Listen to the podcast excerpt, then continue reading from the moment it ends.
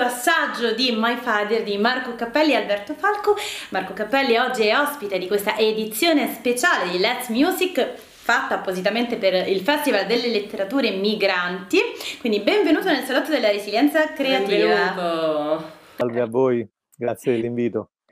Ma soprattutto benvenuto da New York da con New furore, York. cioè questo è bellissimo perché è veramente un collegamento incredibile, cioè veramente a questo punto la tecnologia supera le distanze alla grande. Meno male perché ci mancava pure quello, saremmo stati rovinati. Iniziamo con il lato A perché questo è la, il brano che hai proposto per il lato A del jukebox.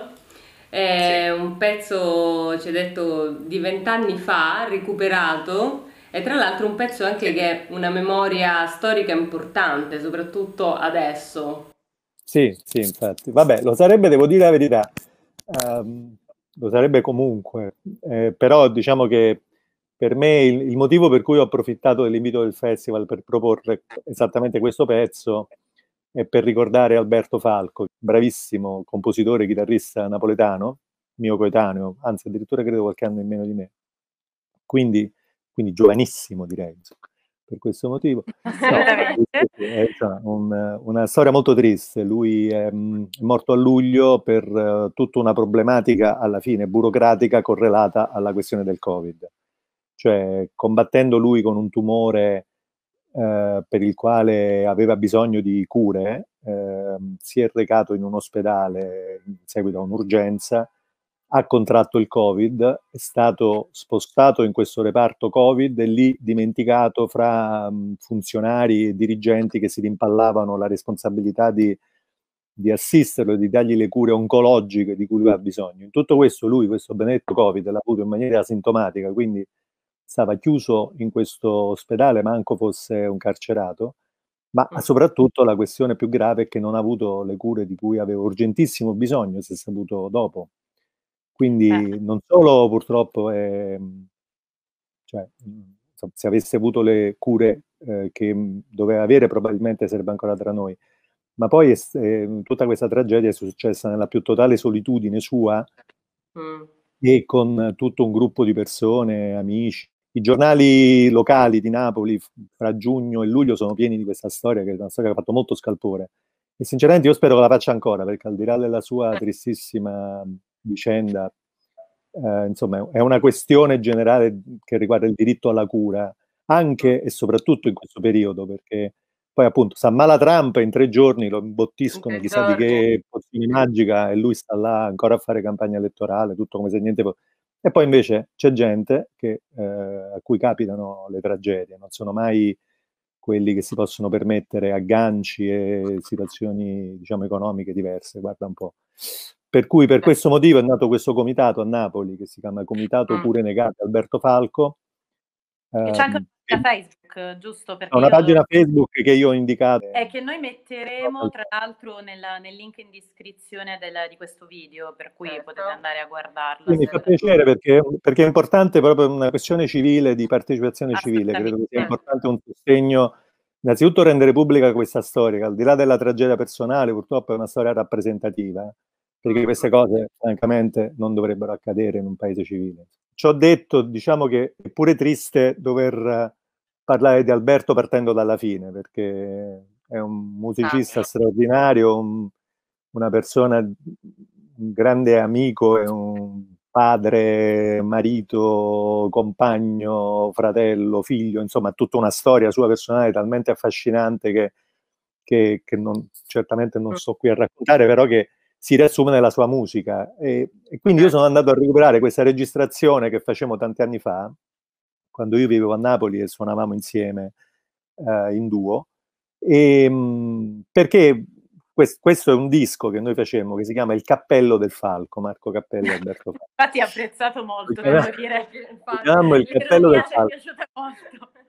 E noi compon- scrivemmo e suonammo questi pezzi che registrammo in studio, poi in realtà non abbiamo mai fatto niente, era un CD autoprodotto che, che veniva regalato a amici, parenti, fidanzate, insomma queste cose qua. Insomma, per cui ho fatto tutto un giro di ricerche appunto fra, fra amici, parenti, ex fidanzate e ho ritrovato, ho ritrovato eh, quasi tutti i pezzi, quasi tutti i brani e, che fra ah. l'altro noi non sapevamo come chiamare, per cui a un certo punto eravamo indecisi sul titolo, ma questo come lo chiamiamo? Allora abbiamo cominciato a chi, vabbè, questo si chiama mamma, chi si chiama padre, chi si chiama figlia, da zia, da...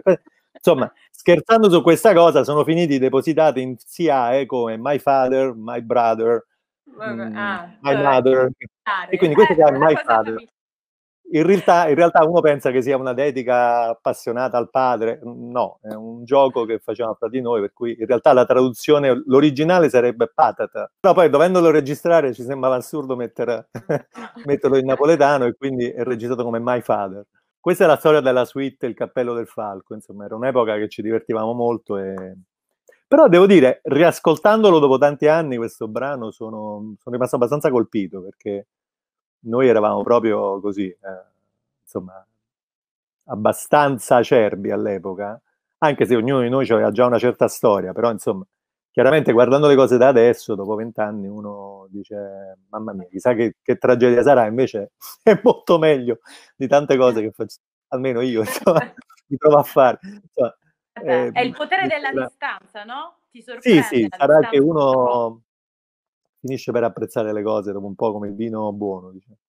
Esatto, esatto, cioè improvvisamente quelle cose che ti ricordavi in una maniera, poi le rivedi con sì. la consapevolezza di dopo, dici, ah, ma in realtà allora sì, cioè, valeva la pena all'epoca, con tutta le, l'immaturità magari o la giovinezza. Certo. Devo dire che per, dire una, per fare una notazione prettamente tecnica, uh, a parte che il pezzo insomma, è un po' uno strano tipo di jazz da camera, nel senso che c'è un tema, ci sono delle improvvisazioni, eh, soprattutto Alberto che era un bravissimo chitarrista di jazz, diciamo, mm-hmm. eh, improvvisa, si sente perché la sua è una chitarra elettrica, la mia è una chitarra classica, quindi si sente un po' il suono sì, diverso. Ma devo dire che la cosa proprio interessante è proprio il suono, questa combinazione di due, uh, due anime diverse dello stesso strumento. Questo è quello che mi ha colpito riascoltando un po' tutti questi lavori. Al di là di questo brano qua ce ne sono altri sei eh, o cinque, Mm. Le composizioni sono tutte molto fresche, come di chi non si pone nessun problema a esprimere un'idea nel momento in cui la mentre invece poi magari crescendo uno si fa 3.000 problemi, ma questo si potrà fare, non si potrà fare, sarà il caso, verrà, verrà apprezzato, verrà, avrà successo, insomma tutte queste cose che in realtà uno scopre che meno te le, meno te le chiedi e meglio è. Meglio eh, in effetti sì, in effetti sì. Tra l'altro adesso sentiva, non c'entra nulla, ma si sentiva una sirena che faceva moltissimo film ambientato a New York. Queste sirene qua, questi qua, io li riconosco, questi qua sono i pompieri. In realtà sono quelle le sirene di New York particolari, perché essendo tutte le case costruite in legno, a parte i grattacieli, e quindi se ne incendia una ogni mezz'ora, per cui ah. i pompieri okay. sono i pompieri a New York sono un'istituzione molto presente. Invece volevo passare al, al lato B a questo lato punto, B. che è un sì. lato B molto particolare, devo dire. È stato molto piacevole l'ascolto e tra l'altro mh, poi oh, guardando le note, in realtà ascoltavo la prima parte che poi adesso facciamo un po' assaggiare anche ai nostri ascoltatori e io dicevo ma io questo brano, cioè questa, questa area la conosco perché mi, poi a un certo punto andando poi a leggere le note ho capito perché la conoscevo perché quando io andavo all'università avevo studiato Caccini quindi mi, a, un certo punto ah ma ecco perché lo riconoscevo. Però mh, mixato in una maniera che in realtà è è quasi irriconoscibile, o meglio, devi un attimino forse averlo studiato come era capitato a me ai tempi dell'università. Ehm, ed è invece questo al contrario un brano recentissimo perché è del 2020. Cioè, adesso non so se è stato. No, abbiamo finito l'altro ieri, perciò che poi abbiamo fatto tardi. Nel senso che ecco. eh, la storia ah, è questa. Vabbè, Caccini tu l'hai studiato all'università, per cui è una di quelle cose, non so, come quando uno trova in quei libri di scuola eh, il sapegno disse del, di Cecco Angiolini, insomma tutte queste cose che uno, memorie scolastiche in genere associate alla noia, perché e invece se uno va a vedere ci sono delle, ci sono delle cose straordinarie che appunto nella cultura scolastica vengono rimestate in questa massa di, di, nozioni da cui uno rifugge perché in quell'epoca della vita magari vorresti fare altro che andare a scuola e torturarti con... Però poi, insomma, se uno va a vedere di cosa si tratta, io per la verità Caccini, eh, io ho studiato chitarra classica a Basilea, dove okay. in, un, in, un'accademia di musica svizzera dove, dove c'è, nel, nello stesso edificio ci sono l'accademia, il conservatorio, c'è l'accademia superiore, diciamo, dove studiavo io dopo gli studi in Italia. Poi c'è il conservatorio e c'è anche questa famosa scuola di musica antica che si chiama Scola Cantorum Basiliensis.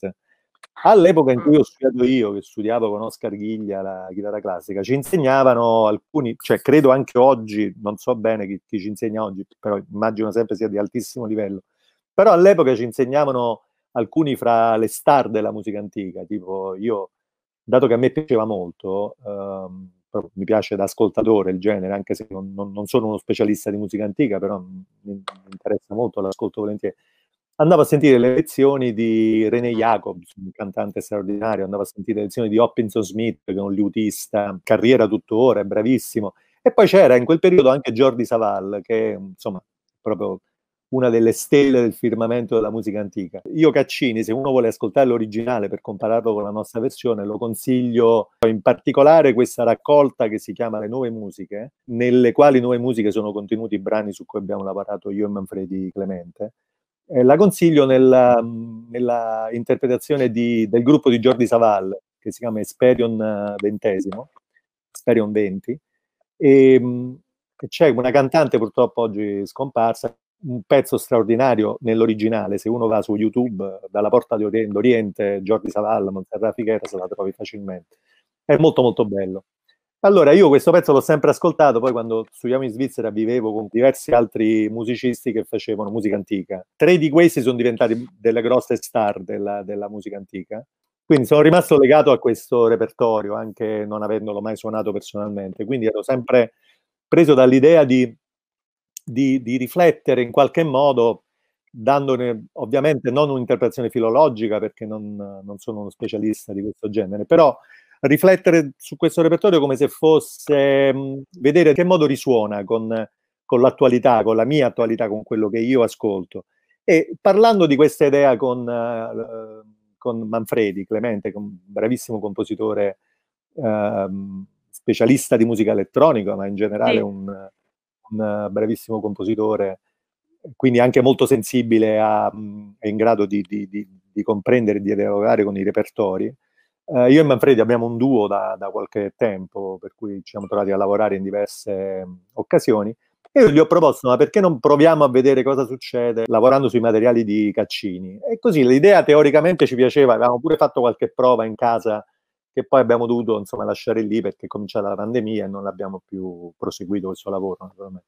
Quando Dario Oliveri mi ha invitato eh, a partecipare a questo progetto, ho pensato, vabbè, forse visto che nessuno sta facendo granché in questo periodo purtroppo, ho detto usiamo questa occasione per buttare così le basi di questo esperimento che volevamo fare, tradurlo un, un attimo in pratica. E quindi abbiamo lavorato su questi due brani. Ovviamente Manfredi sta a Palermo, io sto a New York, avevamo bisogno di due cantanti, abbiamo trovato la contralto Daniela del Monaco che è a Napoli e che fra l'altro molto attiva nel campo della musica antica e il tenore Sandro Naglia che è un bravissimo cantante italiano che però vive eh, a New York anche lui. E quindi abbiamo registrato, io ho registrato Sandro Naglia qui a casa mia, uh, Daniela ha registrato a casa sua con uno Zoom, Manfredi ha lavorato sulle tracce a casa sua a Palermo, io ho suonato le chitarre a casa mia, abbiamo messo tutta questa cosa insieme col terrore che uscisse una roba impossibile. È uscita una cosa, no, fate voi, perché sono proprio degli studi in effetti, non, eh, però siamo contenti di aver fatto un piccolo passo avanti con questo progetto e di metterlo a disposizione di chi vorrà ascoltarlo. Lo ascolteremo. E di fiamme porporine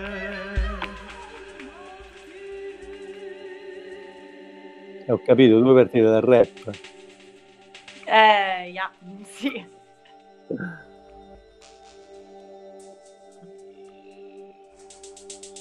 Sai, quella è mia figlia? Cioè, mia figlia ha un suo amico che fanno il rap. Ah, Vabbè, ma lo raccontiamo. davvero? Adesso la raccontiamo. From the gateway to the east, emitting flashes in the sky, and coloring the clouds dawn white and bright, which the blue air. Eh, Però se state ad ascoltare solo il rap non si capisce che c'entra Caccini.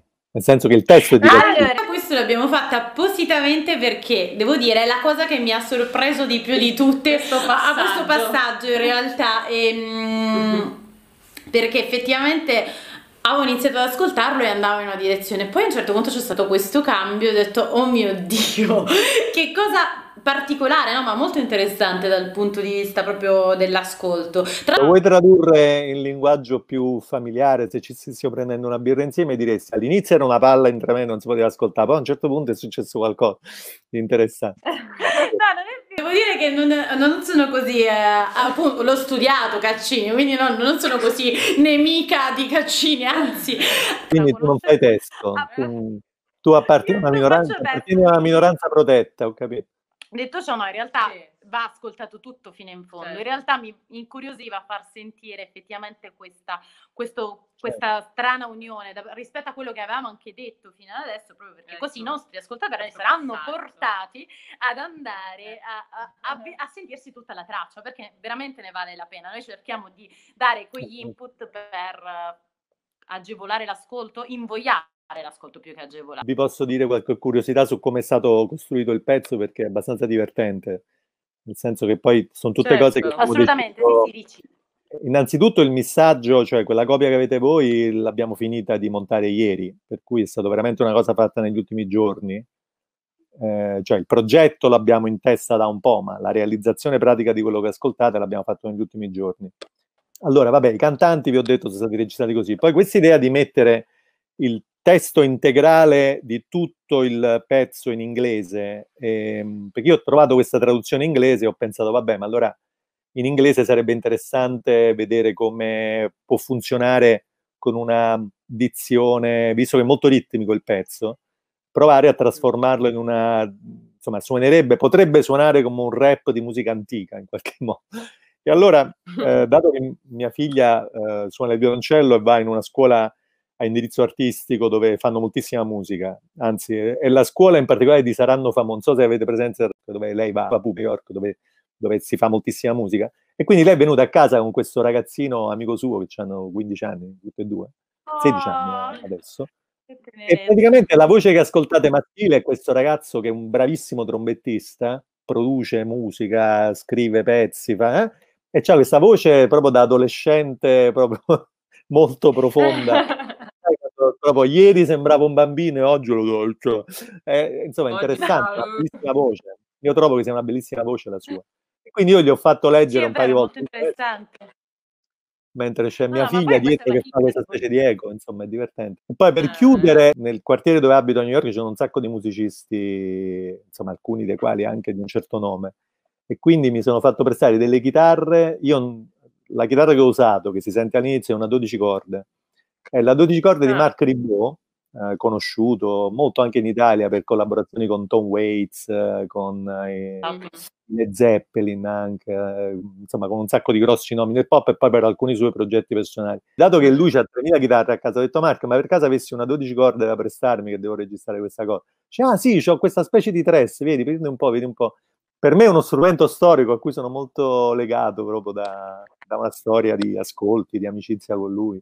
Queste Beh, chicche sono veramente interessanti, assolutamente. No, no, no, no. Poi naturalmente la cosa, devo dire, la, la cosa importantissima, diciamo così, che il tutto è contenuto dentro, dentro questa cornice di, di suono elettronico e di sfondo elettronico che crea proprio quella sensazione di questo rapporto con la memoria, con l'evocazione, no? Su quest- questo Caccini che ci Mm, parla da quattro prima, come ci arriva, cosa si dice, Esatto. che cosa risuona. Insomma, questa è un po' l'idea. Poi non so se ci siamo riusciti con questo primo round, però insomma ci lavoreremo e speriamo prima o poi di, di poter suonare in concerto tutto il ciclo su cui pensiamo di lavorare. Speriamo che presto lo potremo suonare Eh, dal vivo. sì, sì, è un progetto interessantissimo e devo dire la commissione antico-moderno è bello, è molto interessante il passaggio. Anche per farlo conoscere, perché appunto nessuno conosce Eh. tanto Caccini, però appunto, cioè se lo conosci in realtà Bello. veramente eh, io credo che certe cose antiche possono essere veramente molto interessanti. Le nostre domande di rito conclusive della, della nostra piccola intervista. Sì, molto secche, perché se no ci apriamo a veramente tantissime cose. Sì. E allora, qual è la tua oasi in senso lato? Libera interpretazione. Libera interpretazione.